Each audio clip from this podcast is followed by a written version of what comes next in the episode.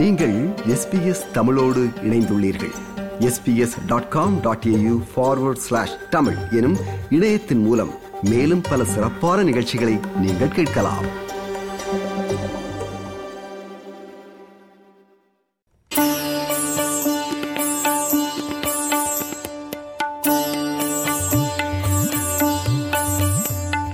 நேர்களே, நிகழ்ச்சியில் அடுத்ததாக தமிழ் மொழியின் தொன்மை, தமிழ் இனத்தின் வரலாற்றை மீட்டெடுத்தல் போன்றவற்றில் ஆராய்ச்சியில் ஈடுபட்டிருக்கும் டாக்டர் மா. சோ. விக்டர் அவர்கள் ஆஸ்திரேலியா வந்திருக்கிறார். அவரை SPS ஒலிபரப்பு கூடத்தில் சந்தித்து ஒரு நீண்ட உரையாடலை குலசேகரம் சஞ்சயன் நடத்தியிருந்தார். அந்த நேர்காணலின் நிறைவு பாகம் அடுத்ததாக ஒலிக்கிறது. 2004 ஆண்டு சுனாமி தமிழகத்தை, கிழக்காசியாவையும் தாக்கிய போது அங்கே நீர் அளவு குறைந்து கொண்டு போய் இருந்த வேளை அந்த பகுதியில் வாழ்ந்த, பூம்புகார் பகுதியில் வாழ்ந்த மக்கள் இப்படி நீங்கள் கூறிய கட்டடங்கள் அல்லது மதில் போன்ற சுவர் போன்ற கட்டமைப்புகளை கண்டதாக கூறி சிலர் அதிலே சென்று ஆய்வு செய்திருக்கிறார்கள். அதை தமிழக அரசோ அல்லது யுனெஸ்கோவோ வேறு எந்த அரசோ ஏன் முனைப்புடன் சென்று ஆய்வு செய்து அதில் ஒரு நகர் இருந்தது என்பதை வெளியே கொண்டு வர முடியாது? 2011 ஆண்டு பிரான்ஸ் போயிருந்தேன். அதற்கு முன்பே ஆப்பிரிக்க வரலாறு என்ற நூலை யுனெஸ்கோ நிறுவனம் வெளியிட்டிருந்தது. 7 தொகுதிகள் இது, அது முழுமையாக நான் படித்திருக்கிறேன். அந்த அடிப்படையில் தமிழருடைய வரலாற்றையும் குமரி கண்ட வரலாற்றையும் ஆய்வு செய்ய வேண்டும் என்ற அடிப்படையில் 70 பக்க அளவில் ஆங்கிலத்தில் விண்ணப்பத்தை எழுதி யுனெஸ்கோ நிறுவனத்தினுடைய பொதுச் செயலாளர் நாயகம் அவர்களை சந்தித்து மனுவை கொடுத்தேன். அப்போது பாரிஸ் பல்கலைக்கழகத்தில் பணியாற்றிய பேராசிரியர் ஒருவரும் என்னுடன் வந்திருந்தார். செனகல் நாட்டினுடைய தூதர் அதற்கான ஏற்பாடுகளை எல்லாம் செய்து கொடுத்திருந்தார். அதன் பின்னர் அந்த மனு டெல்லிக்கு அனுப்பப்பட்டிருக்கிறது. அங்கே இருந்து என்ன பதில் கிடைக்கிறது என்பதை பொறுத்து நான் உங்களுக்கு தகவல் தருகிறேன் என்று சொன்னார். நாங்கள் யுனெஸ்கோ நிறுவனத்தில் மனுவை கொடுத்தது 2011 ஆண்டு செப்டம்பர் 17.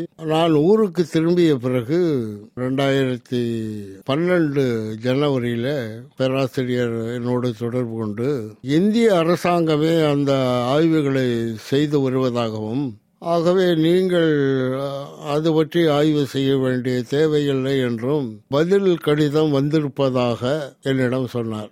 ஆகவே இந்திய அரசு தமிழர்களுடைய அந்த குமரி கண்ட கொள்கை, தமிழருடைய வரலாற்றை ஆய்வு செய்ய விரும்பவில்லை என்பதை நான் புரிந்து கொண்டேன். ஆக உண்மையில் இப்போது நடக்கின்ற சூழ்நிலைகளை எல்லாம் பார்க்கின்ற போது இந்திய அரசினுடைய அனுமதி இல்லாமல் உலகத்தில் எந்த நாட்டவரும் தமிழருடைய வரலாற்றை ஆய்வு செய்ய இயலாது என்பதுதான் தற்போதைய நிலை. அதற்கு மற்றும் ஒரு எடுத்துக்காட்டு, கிரஹாம் ஹேங்காக் அவர்கள் ஆழ்கடலிலே எடுத்த படங்களை எல்லாம் ஒரு நாள் பெங்களூரிலே காட்சிப்படுத்தினார்.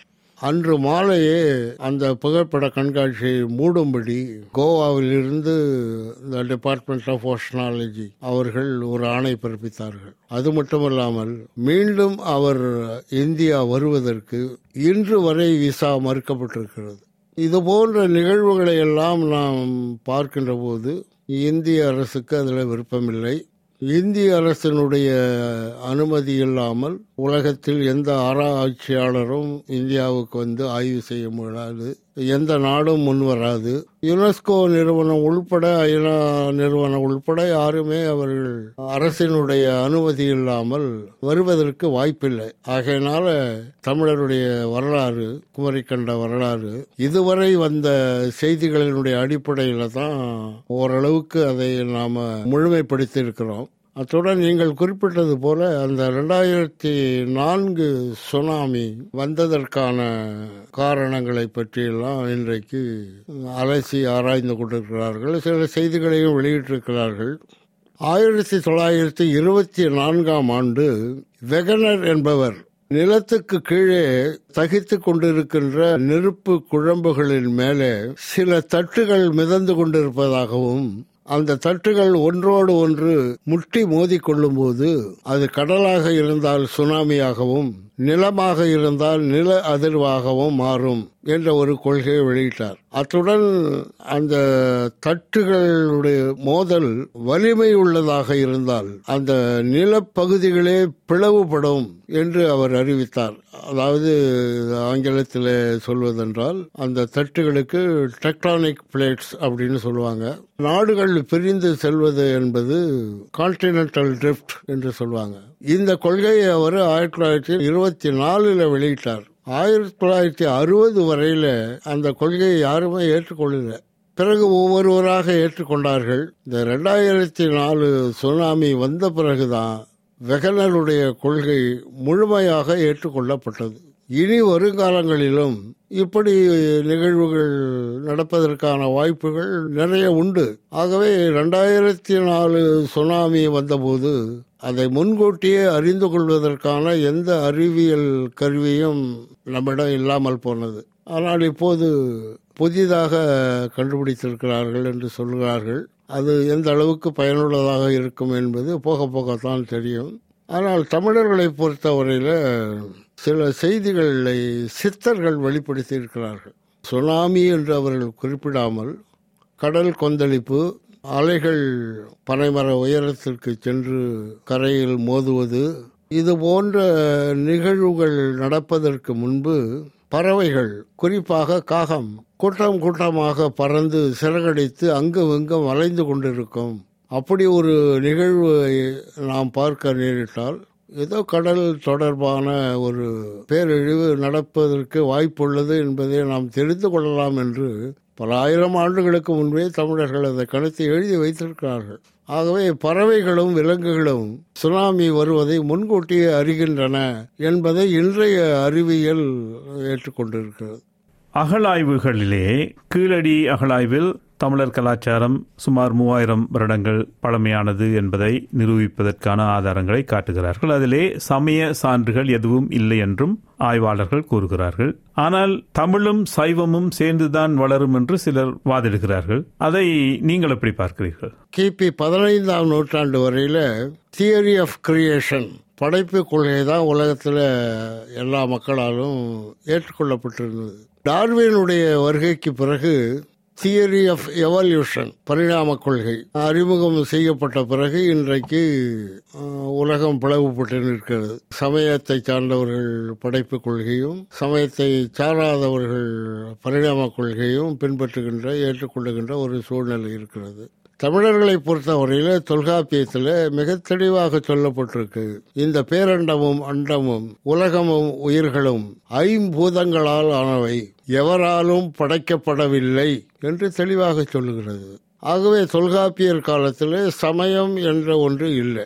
அதை தொடர்ந்து ஆசீவகம் என்ற தமிழருடைய வாழ்க்கை முறையை நாம் பார்க்கின்ற போது இந்த உலகமும் உயிர் உள்ளவையும் உயிர் அற்றவைகளும் 4 அணுக்களால் ஆனவை, நிலம், நீர், காற்று, நெருப்பு என்ற இந்த 4 அணுக்களினுடைய கூட்டு சேர்க்கையால் உருவானவை என்று ஆசீவக கொள்கை சொல்கிறது. எடுத்துக்காட்டாக எல்லா பொருட்களிலும், உலகத்தில் உள்ள எல்லா பொருட்களிலும் 4 அணுக்கள் உள்ளன. அந்த பொருளில் எந்த அணு கூடுதலாக இருக்கிறதோ அந்த பெயரை வைத்து நாம் அதை அழைக்கிறோம். எடுத்துக்காட்டாக இப்போ நீரில் கூட நெருப்பு அணுக்கள் இருக்கின்றன. ஆனால் நீர் அணுக்கள் அதிகமாக இருப்பதனால அதை நாம் நீர் என்று சொல்கிறோம். இப்போது ஒரு விலங்கோ அல்லது மனிதனோ இறந்து போனால் அவனை எரிக்கிறோம் அல்லது புதைக்கிறோம். அப்போது அந்த விலங்கு அல்லது மனிதன் உள்ளே இருக்கின்ற இந்த 4 அணுக்களும் பிரிக்கப்படுகின்றன. அப்படி பிரிக்கப்படும் போது ஒவ்வொரு அணுவும் தன் தாய் அணுவோடு சேர்ந்து விடுகின்றன. நீரணு நீரோடும் நெருப்பணு நெருப்போடும் இப்படி சேர்ந்து விடுகின்றன என்பதுதான் ஆசீவக கொள்கை. ஆசீவகர்கள் இறைவனை, கடவுளை நம்பவில்லை. உலகம் இந்த அளவில் தோன்றியதுதான் என்பது தமிழருடைய கொள்கை. சங்க இலக்கியங்களை பொறுத்தவரையில் கடவுளை பற்றிய செய்திகள் எதுவுமே இல்லை. மக்களுடைய வாழ்வியல், அரசியல், அகம் சார்ந்தவை, புறம் சார்ந்தவை, இதை பற்றி தான் சங்க இலக்கியங்கள் சொல்லுதே தவிர கடவுள் கொள்கையை பற்றி சங்க இலக்கியங்கள் எதுவுமே சொல்லலை. ஆனால் பிற்கால இலக்கியங்கள் என்று வரும்போது குறிப்பாக புத்த சமயமும் சமண சமயமும் தமிழகத்தில் காலூன்றிய போது தமிழர்களில் சிலர் விழித்து கொண்டார்கள். இவை இரண்டும் நம் தமிழ் வாழ்க்கை முறைக்கு ஏற்றதாக இல்லை, ஆகவே நமக்கென நாம் ஒரு கொள்கையை வகுத்து கொள்ள வேண்டும் என்ற அடிப்படையில் தான் ஏற்கனவே தொல்காப்பியர் சொன்ன அந்த நில அடிப்படையில், தொல்காப்பியர் குறிஞ்சிக்கு சேயோன், முல்லைக்கு மாயோன், மருதற்கு வேந்தன், நெய்தலுக்கு வாரணன் என்று சொல்லியிருக்கிறார். ஆனால் அவர்கள் கடவுளா மனிதர்களா என்று அவர் அதை வேறுபடுத்தி சொல்லவில்லை. ஆனால் பிற்காலத்தில் உரை எழுதியவர்கள் இவர்களெல்லாம் கடவுளர்கள் என்று உரை எழுதிவிட்டார்கள். இந்த புறச்சமயங்களுடைய தாக்குதல் தமிழர்கள் மீது தொடுக்கப்பட்ட போதுதான் நிலத்துக்கேற்ற கடவுள் வழிபாட்டை தமிழர்கள் கையில் எடுக்கிறாங்க. அப்போதுதான் அந்த சைவம் மானியம் இதை நம்புகிறவர்கள், அதில் குறிப்பாக அந்தந்த நிலத்து மக்கள், இப்போ முல்லை நிலத்து மக்கள் மானியத்தை பின்பற்ற தொடங்கினார்கள், மருத நிலத்து மக்கள் சைவத்தை பின்பற்ற தொடங்கினார்கள். இது எஸ்பிஎஸ் தமிழ், ஆஸ்திரேலியா முழுவதும் மொழிக்கும் ஒரே தமிழ் ஒலிபரப்பு. அதில் நாம் தமிழ் மொழியின் தொன்மை, தமிழ் இனத்தின் வரலாற்றை மீட்டெடுத்தல் போன்றவற்றில் ஆராய்ச்சியில் ஈடுபட்டிருக்கும் டாக்டர் மா. சோ. விக்டர் அவர்களுடனான நேர்காணல் கேட்டுக்கொண்டிருக்கிறோம். இப்படி படிப்படியாக இயற்கையை வணங்கிய தமிழர்களுடைய மனப்போக்கு சமயத்தின் பக்கம் திரும்ப தொடங்கியது. அதற்கு பின்னாலே திருமூலர், 12 திருமுறை, நாலாயிர திவ்ய பிரபந்தம் போன்ற சமய நூல்கள் தெய்வீகத்தையும் தெய்வத்தன்மையும் வலியுறுத்தி பேசின. இதன் வழியிலே ஏராளமான கதைகள், தொன்ம கதைகள் பின்னப்பட்டு ஒவ்வொரு கடவுளுக்கும் ஒரு கதையை அவர்கள் கற்பித்து இப்படி அவர்கள் வளர்த்து கொண்டார்களே தவிர, தமிழர்களை பொறுத்த வரையில அந்த காலத்தில் பழந்தமிழர்களுக்கு அவர்கள் இயற்கையை வழிபட்டார்கள், இயற்கையை மதித்து நடந்தார்கள், இயற்கையை வழிபட்டார்கள். இந்த ஆறு மலை இதெல்லாம் மனிதனுக்கு தேவையாக இருந்ததுனால பெண்ணாக உருவகப்படுத்தி அவர்கள் ஓரளவுக்கு வழிபட்டு வந்தார்கள். இந்த வழிபாட்டு முறை ஒரு பெண் தெய்வத்தை உருவாக்குகின்ற சூழ்நிலை பிற்காலத்திலே உருவாயிற்று. ஆகவே பொதுவாக நாம் சமயம் என்று சொல்லும்போது அதை உருவாக்கியவர் ஒருத்தர் இருக்கணும், ஒரு ஃபவுண்டர், அவருக்கு தொண்டர்கள் இருக்கணும். அந்த தொண்டர்கள் அந்த உருவாக்கியவர் சொன்ன அறிவுரைகள் மீது ஒரு நம்பிக்கை வைக்கணும்.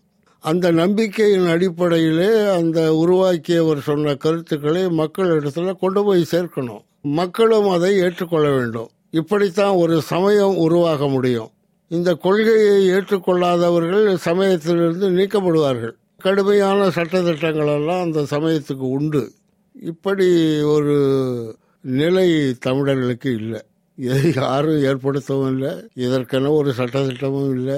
ஆக வள்ளுவர் கூறுகின்ற செய்தி முன்னோர் வழிபாடு, அதிலும் குறிப்பாக குமரி கண்டத்திலே மாண்டு போன நம்முடைய முன்னோர்களை ஆண்டுக்கு ஒரு முறையாவது நினைத்து நினைவஞ்சலி செலுத்த வேண்டும் என்ற நோக்கத்தில் தான் அவர் தென்புலத்தார் வணக்கம் என்ற சொல்லை அவர் வள்ளுவர் பயன்படுத்தினார். அதை போல புறநானூற்றில் பார்த்தீங்கன்னா குமரி கண்ட பேரழிவின் போது ஏராளமான தமிழர்கள் மாண்டு போனார்கள், தமிழருடைய மக்கள் தொகை குறைந்து போயிற்று, ஆகவே பெற்றோர்களே நிறைய குழந்தைகளை பெற்றெடுங்கள் என்று புறநானூறு சொல்லுது. நமக்கென்று ஒரு தனி மரபு இயற்கை வழியிலே நமக்கு இருந்தது. பிற மொழியாளர்கள், பிற சமயத்தவர்கள், வெளிநாட்டவர்கள் இவர்களுடைய தாக்கங்களினால தமிழருடைய அனைத்து நிலையிலான வாழ்க்கை முறையும் ஓரளவுக்கு மாறி போயிட்டு என்று தான் நாம சொல்லலாம். நீங்கள் பல நாடுகளுக்கு சென்றிருக்கீர்கள். ஆஸ்திரேலியாவிலே தமிழர்களாகிய நாம் வாழும் விதம், மொழியுடனான எமது பயணம், அதில் எவற்றை ரசிக்கிறீர்கள், எவற்றை நீங்கள் ஏன் இப்படி இருக்கிறார்கள் என்ற கேள்வி கேட்கிறீர்கள்? நான் சென்று வந்த பல நாடுகளில அமெரிக்காவை பொறுத்த வரையில தமிழ் உணர்வு உடையவர்கள் பெரும்பாலும் வாழ்கிறார்கள் என்று சொன்னாலும் கூட முழுமையான தமிழ் உணர்வு உடையவர்கள் அமெரிக்காவில் இல்லை என்பதுதான் என்னுடைய கருத்து. ஆனால் ஐரோப்பிய நாடுகளிலும் கனடாவிலும் தமிழை தங்கள் உயிருக்கு மேலாக பாவிக்கின்ற தமிழர்களை பார்க்க முடிந்தது. அதை போலவே இந்த ஆஸ்திரேலியா நாட்டிலும் இங்கிருக்கின்ற தாய் தமிழ் குடிகளும் ஈழத்தமிழ் குடிகளும் தமிழை எந்த அளவுக்கு விரும்புகிறார்கள், நேசிக்கிறார்கள் என்பதை பல நிகழ்வுகள் வாயிலாக என்னால் பார்க்க முடிந்தது. அது போற்றுதலுக்கு உரியது. 21ஆம் தேதி அன்று மெல்பர்னிலே ஒரு பல்கலைக்கழகத்தில் உரையாற்ற இருக்கிறேன்.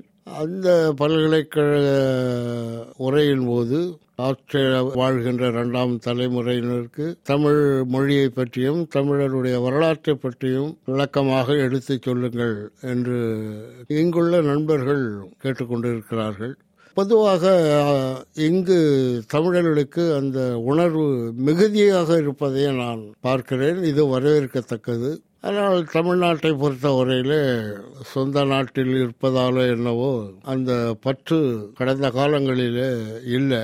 தற்போது ஓரளவுக்கு தமிழ் தேசியம் என்ற ஒரு உணர்வும் தமிழ் மொழி மீதும் தமிழ் இனத்தின் மீதான பற்றும் இளைஞர்களிடையே வளர்ந்து வருவதை பார்க்க முடிகிறது. அது வரவேற்கக்கூடியது. நீண்ட நேரம் பேசிவிட்டோம் ஐயா, இன்னும் பேசிக்கொண்டே இருக்கலாம். உங்களிடம் சில தனிப்பட்ட விடயங்களை கேட்க விரும்புகிறேன். ஒன்று, நீங்கள் தேவனைய பாவனர் பற்றி பேசினீர்கள். அவர் கட்டுரைகள் படித்து அவர் கருத்துக்களை ஏற்றுக்கொண்டதாக, அதனால் தான் அவர் போல் மீசை வளர்த்திருக்கிறீர்களா? அது தற்செயலானது. நான் தேவனேய பாவாணருடைய ஆய்வுகளை 100% நான் அப்படியே ஏற்றுக்கொள்ளவில்லை. ஏன்னா அவருள் வாழ்ந்த காலம் வேறு. ஏறக்குறைய 80 ஆண்டுகளுக்கு முன்பு அவர் எழுதிய செய்திகள் இன்றைய சூழலுக்கு சில செய்திகள் பொருந்தவில்லை. சங்க இலக்கியங்களை பொறுத்த வரையில் கூட ஒரு வேத நூலாக நான் ஏற்றுக்கொள்வதில்லை. அதிலும் சில குறைகள் இருக்கின்றன, குறைபாடுகள் இருக்கின்றன. ஆனால் குறை என்று சொல்லுகிற அளவுக்கு பெரிய அளவிலே இல்லை சங்க இலக்கியங்களில். ஒரு உதாரணம் கூறுவீர்களே? எந்த குடியில் பிறந்தவராயினும் கற்றவரை மன்னன் அழைத்து அவனிடம் அறிவுரை கேட்பான் என்ற ஒரு செய்தி இருக்கிறது. இதை வைத்து அப்போவே சாதி அமைப்புகள் எல்லாம் இருந்தன என்ற ஒரு கருத்தெல்லாம் இன்றைக்கு முன்வைக்கப்படுது. இது ஆய்வுக்குரிய செய்திகள் என்று சொன்னாலும் கூட உரையாசிரியர்கள் தங்களுக்கு விருப்பமான முறையிலே தங்களுடைய கொள்கை, தங்களுடைய நம்பிக்கை, இதனுடைய அடிப்படையிலே அவர்கள் அந்த உரைகளை மாற்றி எழுதியிருக்கிறார்கள் என்பது ஒரு கருத்து. மற்றொரு கருத்து சொல்ல வேண்டும் என்றால், யாதும் ஒரே யாவரும் கேளீர், தீதும் நன்றும் பிறரற வாரா.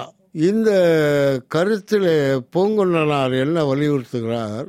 உனக்கு ஏற்படுகின்ற நன்மையாக இருந்தாலும் தீமையாக இருந்தாலும் அது உன் செயலினுடைய அடிப்படையில் தான் வறுமை ஒழிய வெளியிலிருந்து யாரும் உனக்கு அதை தருவதில்லை என்ற கருத்தை தான் அவர் தீதும் நன்றும் பிறர் தர வாரா என்று சொல்கிறார். ஆனால் உரையாசிரியர்கள் தீதும் நன்றும் பிறர் கொடுப்பதில்லை, அது விதிப்படி நடக்கும் என்றவாறு அவர்கள் மாற்றி உரை எழுதியிருக்கிறார்கள். இப்படி சில செய்திகளை எல்லாம் நாம் சங்க இலக்கியங்களில் பார்க்கலாம். இறுதியாக ஒரு கேள்வி ஐயா. இன்னும் 4 மாதங்களில் மே மாதத்தில் உங்களுக்கு 80 வயதாகிறது. ஆனால் இன்றும் இப்பொழுதும் இளமை துடிப்புடன் சுறுசுறுப்பாக இயங்குகிறீர்கள். அதன் ரகசியம் என்ன? இல்லை, எனக்கு பள்ளியில் சேர்க்கும்போது 1 ஆண்டு குறைத்து சேர்த்து விட்டார்கள். அப்போ 80 ஏற்கனவே ஆகிவிட்டதா? கடந்த மே மாதத்திலே எனக்கு 80 வயது முடிந்து இன்றைக்கு 7 மாதம் ஆகிறது. ஆகவே 80 வயது நான் கடந்து விட்டேன். அந்த காலத்தில் பள்ளியிலே வகுப்புக்கு தகுந்த மாதிரி பிறந்த தேதியெல்லாம் மாற்றி போடுவார்கள். அப்படி எனக்கு 1 ஆண்டு குறைத்து போடப்பட்டது. ஆகவே நான் 80 வயதை கடந்து விட்டேன். இருந்தாலும் எனக்கு தமிழ் உணர்வும் தமிழை ஆய்வு செய்ய வேண்டும் என்ற எண்ணமும் தமிழருடைய வரலாற்றை மீட்டெடுக்க வேண்டும் என்ற எண்ணமும் எனக்கு மிகுதியாக இருக்கிறது. என்னை பொறுத்தவரையில் எனக்கு ஒரு நம்பிக்கை, இதை நான் பிறர் மீது திணிக்க மாட்டேன். இறைவன் என்னை படைத்தது தமிழருடைய வரலாற்றையும் தமிழ் மொழியையும் மீட்டெடுத்து மக்களுக்கு அறிவிக்க வேண்டும் என்பதற்காகத்தான் என்னை இறைவன் படைத்திருக்கிறான் என்று நான் கருதுகிறேன், நம்புகிறேன். ஆகவே என்னுடைய பணிகள் எந்த அளவுக்கு முழுமை பெறுகிறதோ அதுவரையிலே இறைவன் என்னை வாழ வைத்திருப்பான். என்னை இன்னும் இயக்கி கொண்டிருப்பது என்னுள்ளே இருந்து கொண்டிருக்கின்ற தமிழ் உணர்வு தான். ஆகவே எனக்கு வேறு எந்த கவலையும் இல்லை, எதிர்பார்ப்புகளும் இல்லை. பெயர், புகழ், விளம்பரம் இதெல்லாம் எனக்கு தேவையும் இல்லை, அது நிரந்தரமானதும் இல்லை.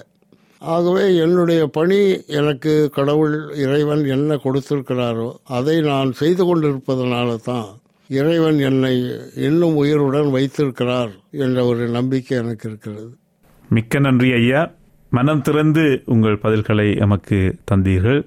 நிலைய கலையகம் வரை வந்து நீண்ட நேரம் நாம் உரையாற்றியிருக்கிறோம். உங்களது நேரத்திற்கும் உங்கள் கருத்திற்கும் மிக்க நன்றிகள். உங்கள் சேவை தொடர வேண்டும் என்று எஸ்பிஎஸ் தமிழ் ஒலிபரப்பின் சார்பில் வாழ்த்து கூறி விடைபெறுகிறோம்.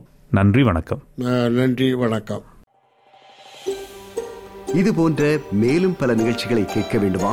Apple podcast, Google podcast, Spotify என்று பாட்காஸ்ட் கிடைக்கும் பல வழிகளில் நீங்கள் நிகழ்ச்சிகளை கேட்கலாம்.